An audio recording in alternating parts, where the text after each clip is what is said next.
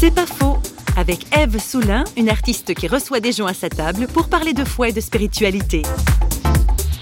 J'entends beaucoup dire que les gens se détournent de la foi, etc. et que c'est très difficile de parler de sa foi aujourd'hui.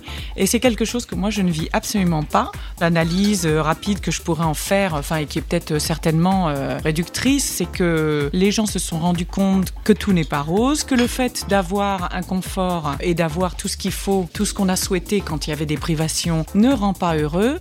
Et finalement, je trouve qu'aujourd'hui, c'est plus facile encore de parler euh, de la foi et de spiritualité que jamais. Parce que les gens ont compris que ça n'était pas les choses matérielles qui allaient combler leur quête. Il y a quand même inscrit, c'est ce que Pascal disait, hein, on, a un, un vide en nous qui est à la forme de Dieu. C'est pas faux, vous a été proposé par parole.ch.